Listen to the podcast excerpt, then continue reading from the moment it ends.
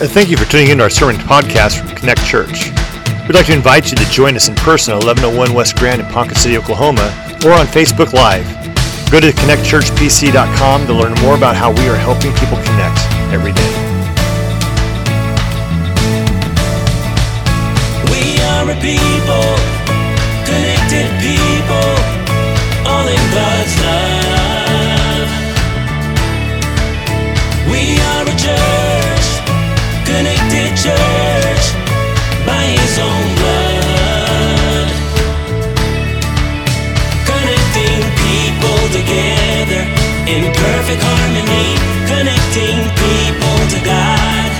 His love sets free, connecting people to live life abundantly.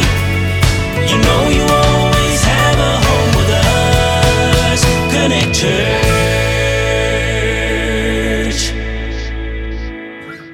I don't know about you guys, but I am excited for school to start. There, there, I mean, there's so many different reasons. If you are the parent of a junior high boy, school means you start saving so much money in food. I mean, I was Chris and I were talking about this. You go to the cabinet, you open it up, and there's like no food left. Or here's my favorite one: they will leave you a little bit of chips in the bottom of the chip bag so they can say they didn't finish it off. But it's the crumbs that you can't do anything with anyway. And you're like, what's going on with this? And, and so, you know, we're, excited for that. But also next week, we're going to pray over our students and our teachers. And we got to get for all of our teachers we head back to school. And it, it is a, a fun time, it's an exciting time. And it's amazing how quickly time flies because for many students we have, this is the beginning of your senior year, your, your last year at home. There's no yaying about it, Jack. Your mom's going to cry when you leave. But um, we're, we're excited next week to, to join that off. Today we, we jump right back in the second week of our series, The Circle Maker, praying circles around your dreams, your biggest fears, and just giving things over to God. There was a pastor at a church, and he decided he was going to have a garden party, and he sent invitations out to all the ladies at the church, say, hey, come and join us for the garden party. And then later he found out that he forgot to put the name of one of the ladies on the list. And he was humiliated, he was embarrassed, and his wife said, well, you just go over there and you make things right, you apologize. He goes, okay. So he, he walks over there and he says, I am so sorry your name get, didn't get on the list. We would really love and appreciate, and so many people have been asking to make sure that you're going to be there. And she looks at him, she goes, I'm sorry, Pastor, it's too late. I've already prayed for rain. Isn't that how it works sometimes? In Numbers, the, the backstory that we're going to jump into this. In, in Numbers, it's, it's a book about the numbers, and they are talking about the census, everyone who's in Israel, and all, all the names. They have all these great stories that are that are mixed in there. During the years of Israel wandering in the wilderness, after they'd left Egypt, before they inherited Israel, and while they're out there in the wilderness, there were people who started to complain, and they started to say, "Man, I, I wish we had this. I wish we had that." there's a, a great book written called Joshua. And in that book, Joshua, who's supposed to be Jesus, comes back and he's a sculptor instead of a. He, that's how he does his woodworking. But he makes this sculpture of Moses, and he has such angst on his face. Like you could actually feel the pain he was going through, leading the children of Israel through the wilderness. But can you imagine? You just freed them from 400 years of slavery, and now you're out in the wilderness, and what are the people saying? Can we just go back? Have you ever been on a car ride and somebody asked you the question, can we just go back? You ever been on any type of trip and you're and you're about at that halfway point, not quite halfway, and you start having those questions, can we just go back? Can we, can we turn things around? Can we just undo all of this, pretend like this isn't what we wanted, this isn't what we asked for? I remember the, the day of our of my wedding, Terry's and my wedding, when we got married 24 years ago. I remember that day realizing that this is a big day. There's no turning back. It wasn't like I could get married and then six weeks in and go, hey, no, just kidding. JK, hashtag. No, no. I knew at that moment there was there was no turning back. It was all in, and, and there was no way I could say, you know, this is the point of no return. And sometimes with our prayers with God, we've got to go all in. even though there are people around us who are saying, hey, can we just go back? Can we just go back? But, but listen to the, the in, in Numbers chapter 11, God had, had released the Israelites. They're wandering in the wilderness, and he took care of all of their food needs. I have no clue what manna tastes like. I've never had any manna myself. But God's taking care of all of their dietary needs. You know, this super vitamin called manna comes from the sky. All you have to do is go out there and collect it every morning. They can make different things with it. It's great food. But what do the people say? Tired of this diet. I want meat in my diet. So here's what happens. Verse 4, chapter 11. The foreign rabble who were traveling with the Israelites began to crave the good things of Egypt. And the people of Israel also began to complain. Oh, for some meat, they exclaimed. We remember the fish we used to eat for free in Egypt, and all the cucumbers, melons, leeks, onions, and garlic we wanted. But now our appetites are gone. All we see is this manna. The manna looked like small coriander seeds, and it was pale yellow like gum resin. The people would go around and gather it from the ground. They made flour by grinding it with their hand mills and pounding it in the mor- mortars. Then they boiled it in pot and made it into flat cakes. These cakes tasted like pastries baked with olive oil. The manna came down to the camp of the dew during the night. Moses heard all the families standing in the doorways of their tents whining, and the Lord became extremely angry. Moses was also aggravated. Have you ever read something in the Bible and say, that's an understatement? The Lord heard their whining. Again, you know, whenever you've gone on a long trip with somebody and after a while they start whining. Terry, when she was in college, traveled on a group called Freedom, and um, we affectionately called the group Bondage. And I, I never traveled on the on the group. I was, you know, people say, "Hey, do you want to travel?" I'm like, "Okay, first of all, I don't meet any of the criteria. I can't sing." And they're like, "Oh, you could run sound and you could do other stuff." And, and I'm like, "No, no," because then what I would do is I would be the guy to carry all the luggage and all the sound equipment. I said, I don't want to do that. Uh, I, I'm out. I tap out. But what happens in when you take six college students and put them in a van for an entire summer is you find out all the things about everybody else that drives you crazy. In fact, Terry said it was the best. It was the best experience to prepare her for marriage. And I go, I know. People drive you crazy to get married to me. I go, what, what, it's like going to heaven, isn't it? And she goes, I plead the fifth. But here's where they are. They are complaining. And now, now notice, how much did manna cost them? Nothing. It was zero dollars. But they said, oh, you know, when we were in Egypt, we had all this food for free. It wasn't free. You were slaves. You were in bondage. You had to work, and, and they got mad at you. They would take things away from you. They would whip you. They would do all these things. It was not free.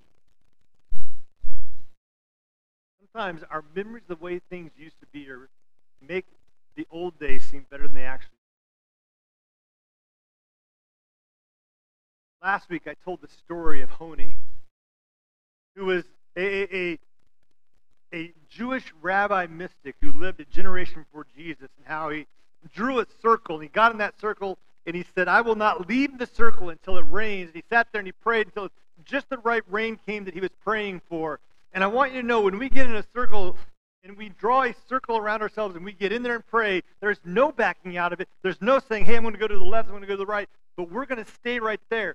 He didn't draw a semicircle which said, hey, I'm going to go half in with God and then step out when the going gets tough. He says, I am all in on this prayer, and I'm going to pray until I see something happen. I'm going to pray until God answers. I'm going to pray until all these great things take place. When we look in the Bible and you see all these stories of people who went all in with God, when it would seem like foolishness, and they said, No, no, God is on my side. I, I look at young David in the Old Testament, and, and he goes before King Saul and he says, Hey, this Philistine thug is saying all kinds of things against God, and he shouldn't be saying these things. And I can't believe he's saying this against God. If somebody's going to stand up to him, who's going to fight him? Who's going to take him on? And nobody was. And he goes, I'll do it. We look at it and say, man, that's foolishness. I'm telling you something. If you've ever raised boys, you would realize that every boy has that mentality growing up. I'll do it. I'll take them on. David, not, not only was he not only was he a boy, not only did he have his faith, but his faith was rightly placed in God. And God had set him up. So while everybody else was looking at him and saying it's foolish, what was David saying? No, no. God prepared me for this moment. And so here we have it in the middle of the circle. Moses had to learn this lesson. David had to learn this lesson. We have to learn this lesson. If you don't take a risk, you forfeit the miracle. If at some point, if we aren't willing to step out in faith and take a risk, we don't see God move. And I'm not saying you can force God's hand and that just because we want something, just because you take a risk, doesn't mean that God's going to answer our prayers when we want it. But so many times we pray half heartedly. We believe half heartedly. We say, I'm only part way in, and God says, I want to know, are you all the way in?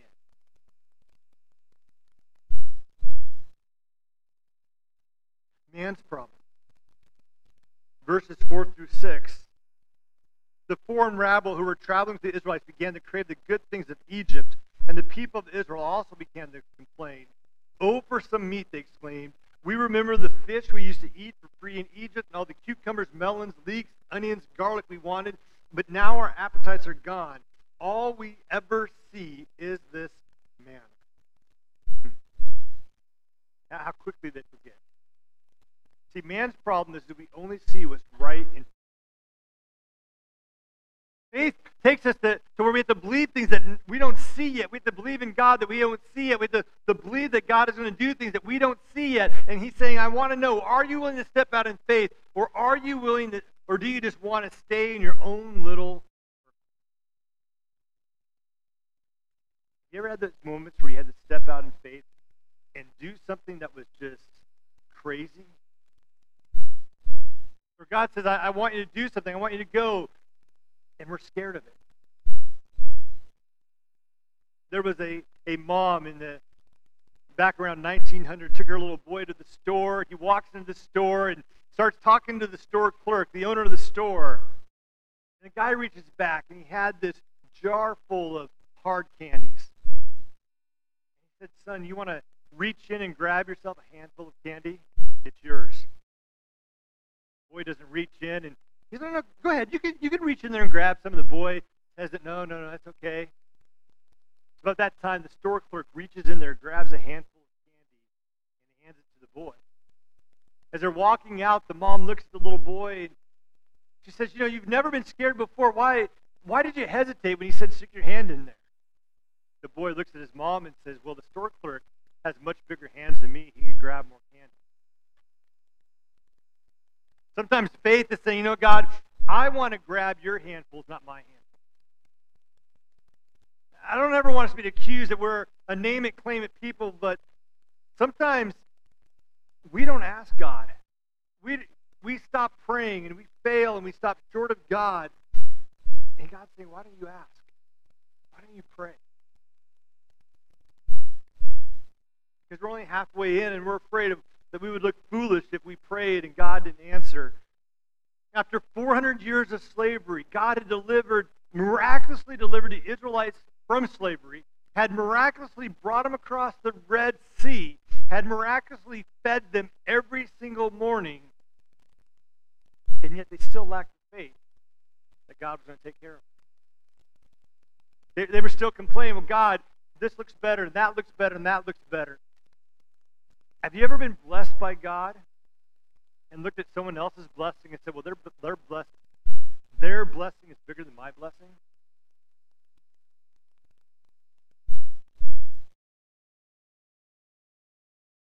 As a little boy, I remember for Christmas my parents getting my brother and I BMX bikes. They, they, they were so cool. They had, they had yellow tires on them. They were black bikes with yellow tires, yellow rims. They had a padding that went up. My brother's actually had a handbrake on it because he was older than me, and, and mine had the old school where you push back on the brakes and you would you could stop. I mean, they were so cool. And I was so excited about it. We took them out. We lived up north, and so when you took your bike out to go riding at, at Christmas presents, It meant that you slipped and slid, you slipped all over the place. You would slide, you'd fall down, you'd get back up, you'd fit over again. But you didn't care because you wanted to take your Christmas present out for that first ride. And then I got to school. Somebody else brought their bike to school that first day. I, I wasn't allowed to take my bike to school mainly because my dad drove me to school. So it wasn't like I was abused or anything. They drove me to school. So why would I ride my bike? But somebody else had their bike at school, and you know what? Their bike was better than my bike. And I remember thinking, man, I, I wish I had their bike.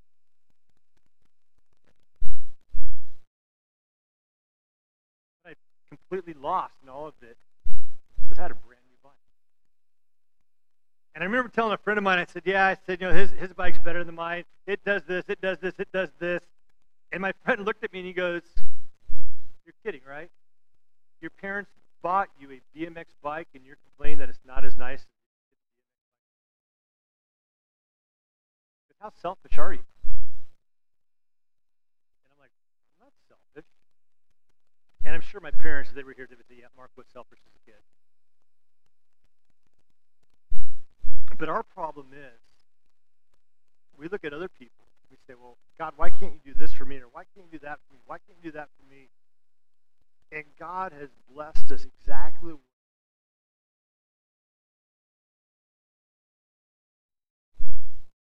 1876 in Minnesota, they had a terrible grasshopper problem. The grasshoppers came in during the summer, destroyed most of their crops. And so the next year, 1877, the spring of that year, the governor had called for a four days of fasting and prayer amongst all the people of, of Minnesota. Can you imagine a governor standing up and asking for fasting and prayer? That's exactly what he did. And so in April, the, the people, during that time, a holy hush came over the entire state as they started praying for God to, to, to move and God interceded. These, these grasshoppers wouldn't come back. And on April 26th, it suddenly got abnormally warm. And so as these summer temperatures popped up and suddenly the grasshoppers started to hatch out of their cocoons, they started to come out and they, they, they started to take over the land and they're like, oh no, it's, it's 1876 all over again. And so for three days, these grasshoppers swarmed over Minnesota. And then on day four, it froze. And all the grasshoppers died. They said in the summer of 1877 they had their best harvest ever. Sometimes we, we look at what God is doing and we're like, oh, God, you, you didn't hear our prayer. God, maybe you misunderstood what I'm saying, but God's saying, no, no, no. I'm answering your prayer. I'm moving in your prayer. Sometimes we, we look at what God is doing, we don't understand God's map. The Lord said to Moses in verse 23 Has my arm lost its power? Now you will see whether or not my words come true.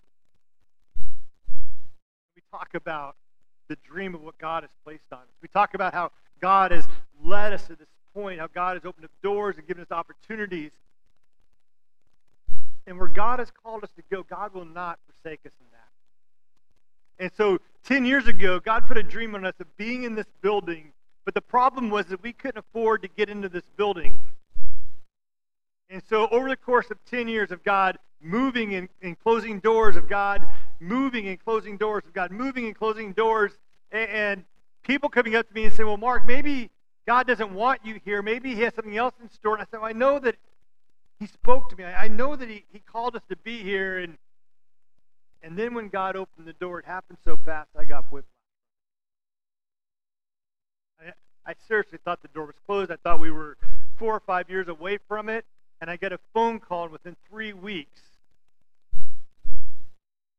we were in the process of moving into this building. I look at Jesus and the miracle of feeding the 5,000. And, and, Jesus preaching, all these people are following. They're flocking up on the hillsides, and he's giving the sermon, and and people lives are being changed, and people are excited about it, and they're not going home. And, and so the disciples come to Jesus and hey, uh, really great sermon. It's time to wrap it up and send everybody away. I know what you're thinking. Hey, I, have been there. I, when you preach past noon, I'm thinking it's time to wrap it up so we can go home and eat. And Jesus looks at them and, and they said, He goes, Well, go find some food. They come back to Jesus and said, Hey, we found one little boy who has five loaves of barley and two fish. And so we know Jesus says next? Eat it. He takes the fish, he takes the bread, he gives he, he breaks it, gives thanks for it, and breaks it, hands it out to me, and says, Now go hand it out. Can you imagine the disciples are handing out this fish and stuff? They're like, hey, guys, uh, fish and chips. Here, who wants some? And they're hoping that nobody's going to take them up on this offer. But as they're handing it out, they are seeing God multiply in God's miracle. Not only did Jesus feed all 5,000, had 12 basketfuls left over. So, in my math, 5 plus 2 equals 7. If you're taking new math, I'm not sure what that number is for you guys. But in God's math, 5 plus 2 equals 5,000, the remainder of 12. When, sometimes when we pray, we, we pray on our economy. We, we pray uh, on an earthly, what we can see, what we need, and God says, I've got something better for you. This is going to be exciting. This is going to be awesome. Because God, God's provision is greater than my provision. You see God's provision. In Numbers 11, 25 to 27, and the Lord came down in a cloud and spoke to Moses. Then he gave the 70 elders the same spirit that was upon Moses. And when the spirit rested on them, they prophesied. But this had never happened again. Two men, Eldad and Medad, had stayed behind in the camp. They were listed among the, the elders but they had not gone out to the tabernacle. Yet the Spirit rested upon them as well, so they prophesied there in the camp. A young man ran to report to Moses, Eldad and Medad are prophesying in the camp. A.W. Tozer says, Our problem is that we have a low view of God. And by low view of God is our, from the very beginning, the very moment of time, We've been trying to recreate God into our image, and God's trying to transform us into His image. In, the Old Testament, in Genesis, it talks about the Imago Dei, that we are made in the image of God. We are image bearers. And, and so, but from the very moment man sinned, what did we start doing? We tried to recreate God. We tried to bring him down. We tried to put him in a box that we could understand so that he could fit our needs. And every time we tried to recreate God, God says, no, no, no, there's something bigger out there. The masters at recreating God into their image were the Greeks. If you ever studied Greek mythology, you would say, what kind of crazy person would believe this stuff? They all did. They studied it. They, they, they believed that it was God. I mean, their gods would come down. They would, they would have intercourse with maidens here on earth, and then they would reproduce demigods, aka Hercules. They were not holy, they were not set apart, they had all the same flaws that you and I had. Therefore, the Greeks and later the Romans could say, hey, you know, we're, we're doing pretty good. And then you had the Romans who, right around 100 BC, decided that it wasn't just good enough to have their God, but then they would deify their Caesars, their emperors. And so that, that meant that their Caesars, their emperors, could then become God. And they had all these problems because mankind has always been trying to recreate God into our image. Why? Because being transformed is difficult. Our view of God, we, we we make God so small because sometimes we feel that our problems are bigger than God, but nothing is bigger than God. And when you read Genesis chapter 1, and I mean, God spoke. God said, Let there be light. Guess what? There was light. Think about how big God has to be. See, my life, you can go back 1973, there's a beginning point. I began in 1973. You know there's no beginning point for God? He always has been. Try wrapping your brain around that. If you want to take a philosophy course, you want to talk about that, philosophy of Christian thought or, or uh, philosophy of theology, any of, the, any, of those, any of those heady type of classes that are, that are, I mean, they'll give you a headache by just reading them. Wrap your brain around that. God always has. And he always will. We have a low view of God, and sometimes we think that our problems are greater than God's. And maybe that God doesn't understand our problems. And maybe that God can't understand our problems. When, when I talk about, about sin and, and how it affects, there's a guy in the Bible, and his name is King David. Do you know that every time King David sinned, somebody else died? King David had an affair with Bathsheba. He had to have Uriah's husband, or Uriah, Bathsheba's husband, put to death to cover up the fact that he was pregnant with King David's baby. King David moved the Ark of the Covenant, not Ark of the Covenant, not in the way that God told him to. He said, I want four priests. They had these handles on the Ark of the Covenant, and two will march in front and two will march in back. But he put it on an ox cart and had it rolling, and it starts rocking around. And a guy reached out just to steady the Ark of the Covenant, but it was against the law to touch the Ark of the Covenant. He touches it and is immediately killed. Another time, David wanted to know how big his kingdom was, and God said, Don't count it. Don't count it. David's like, No, I, I need to know. I need to know. David counted it plague came through. People died because he did not obey God. I say this because we put such a small view on God. God doesn't want anyone to perish, but everyone to come to life through Him. God's desire, God's dream is for us to come into a relationship with Him. But you know what? God also answers prayer. At another point in the Old Testament, Abraham is having a conversation with God, and Abraham had a nephew who was in Sodom and Gomorrah, and he said, Hey, if there are 50 righteous people there, would you save the entire town for 50 people? And he prays to God, gets all the way down to the 10. He goes, Surely he would save the town for 10. And God keeps saying, Yes, yes, yes, yes. So many times we stop short. We just pray that initial prayer, go ahead, it's good enough, I pray. And we'll talk about this in two weeks, but sometimes you need to pray long. We'll talk about this next week. Sometimes you need to pray hard. But I want to share with you guys a video of a couple that prayed before God. I I know what the Bible says about how I knew that cognitively, but didn't practice that. That's how I mentally approach things. I, I had a understanding of how God can provide, but I didn't believe it enough that I prayed like it.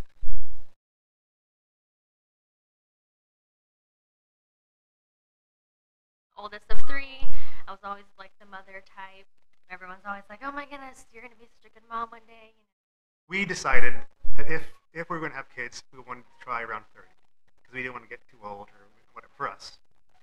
And so I would say for a good a solid year, maybe, um, we tried. Um, just, let's see what happens. Um, didn't work out. I had some hormone issues growing up, but I just thought, oh, I'm sure once we try, we'll get pregnant. Everyone else does. We started the process of going to a specialist kind of early on. Uh, daily shots, blood work, checkups, a lot of back and forth a lot of mental ups and downs. I felt just what's wrong with you? What's wrong with your body? Why won't it work?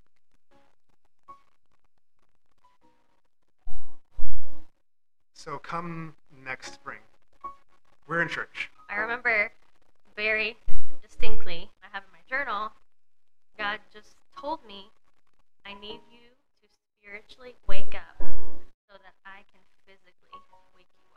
I'm listening to the service, and she's over here journaling and like tearing up. I'm like, I don't know what's going on because I'm not that emotional about anything. Um, so we leave church, and she tells me, you know, basically what she feels God's telling her. There's no like explanation of why I'm infertile. That's just always been the reason. Everything's just asleep. That was the verbiage that the doctors were using. So for God to tell me that in church on a Sunday was huge. Okay, if, if that's the case, what does that mean? You know, what what do we do today? What do we do tomorrow? And so we resolved that we were going to pray about it diligently. The next day, she goes to work. I stay here and I, I do my quiet time. I was like, okay, God, I, I don't know where to start. I don't know where you want me to go. I open my Bible and he's he responds. First Samuel is about Hannah who was barren and can't have a kid, and God grants her a child. Um, and in that moment, I just remember feeling that God had made a promise. And I never felt like God had cle so clearly spoken to me through Scripture. From that moment forward, I just remember being like, okay, like this is what you want from us.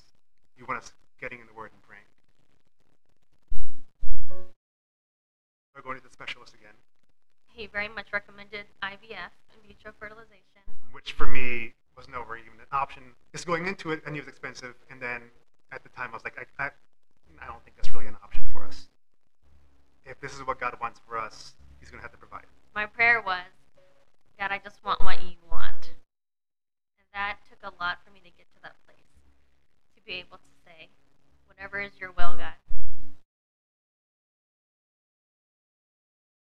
our journey and the different paths that were in front of us came up in conversation with some friends and some family. One of those families came up to us and told us that they wanted to sponsor us and provide whatever financially. This is crazy. Like I, I've never experienced that, um, where somebody else felt prompted to act without us saying, "Hey, we need money." We, we met with this, this family again and shared our hearts, and they shared theirs, and we came to the conclusion that it was God working on both sides, uh, prompting us at different times.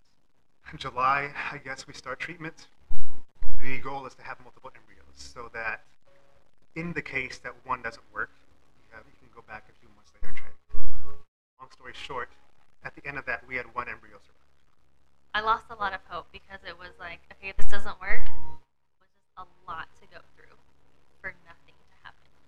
everything weighed on this this one embryo working. I, I'm a science guy. Like I, I know numbers and like statistics, but I remember God telling me like He's above the numbers and He's above the statistics. He's above procedures. He, he only needs one. October 3rd, they go to implant the embryo. Doctor prays over us, um, and we leave. What dawned on me was that God has been so good and gracious to us up to this point. We've experienced so much of Him like our lives are changed.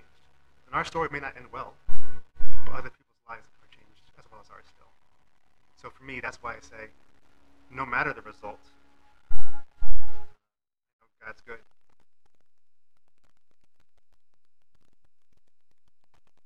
Hey Bree, it's Lauren. I was just calling to congratulate you on your positive pregnancy test. Um, I'm sorry I couldn't give you the news. So that was um, a huge moment, a huge sigh of relief. So grateful. Could not believe it. I honestly could not believe it. I was like, oh, um, this is awesome. Um, but it's still so early that anything can happen. October 31st, uh, we go to the doctor for ultrasound, and uh, sure enough, they, as soon as the screen pops up, we see two. How did this even happen? Um, we couldn't believe it. It was very cool. In IVF, uh, twins are common when they put multiple embryos in, um, but in our situation, we only had the one. my doctor, after she called to confirm it was twins, she was like, You know, God's working. Because I've been doing IVF for decades, and I have not seen twins split within 24 hours, and one embryo split within 24 hours being put in someone's body in decades. I pray now with a different confidence um, and a different, I, would say, the, use the word power. I, I see how God moves differently now. My prayer life has changed the rest of my life.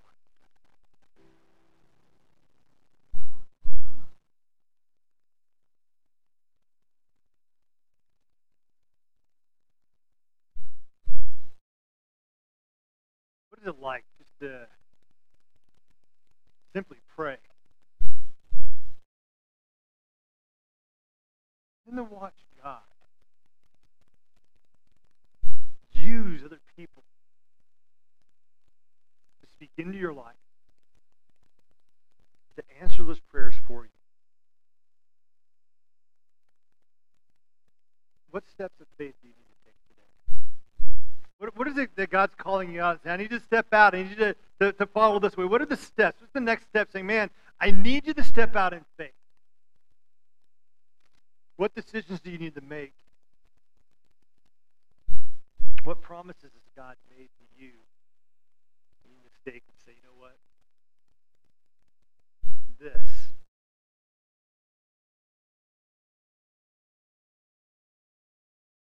I remember seemed like years for Terry and I when we were praying and, and asking God for a second child. I won't go through the whole story. You can look me up later. I'll tell you the whole story. Cancer scare, went through surgery, and still we're not getting pregnant.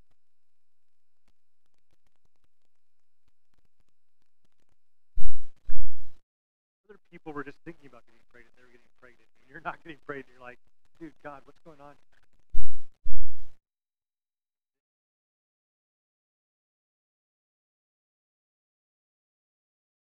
God's wanting He's wanting to build your faith. He's wanting to do great things. And let me tell you something. God answers this prayer. Don't always look like you. God does. People, connected people, all in God's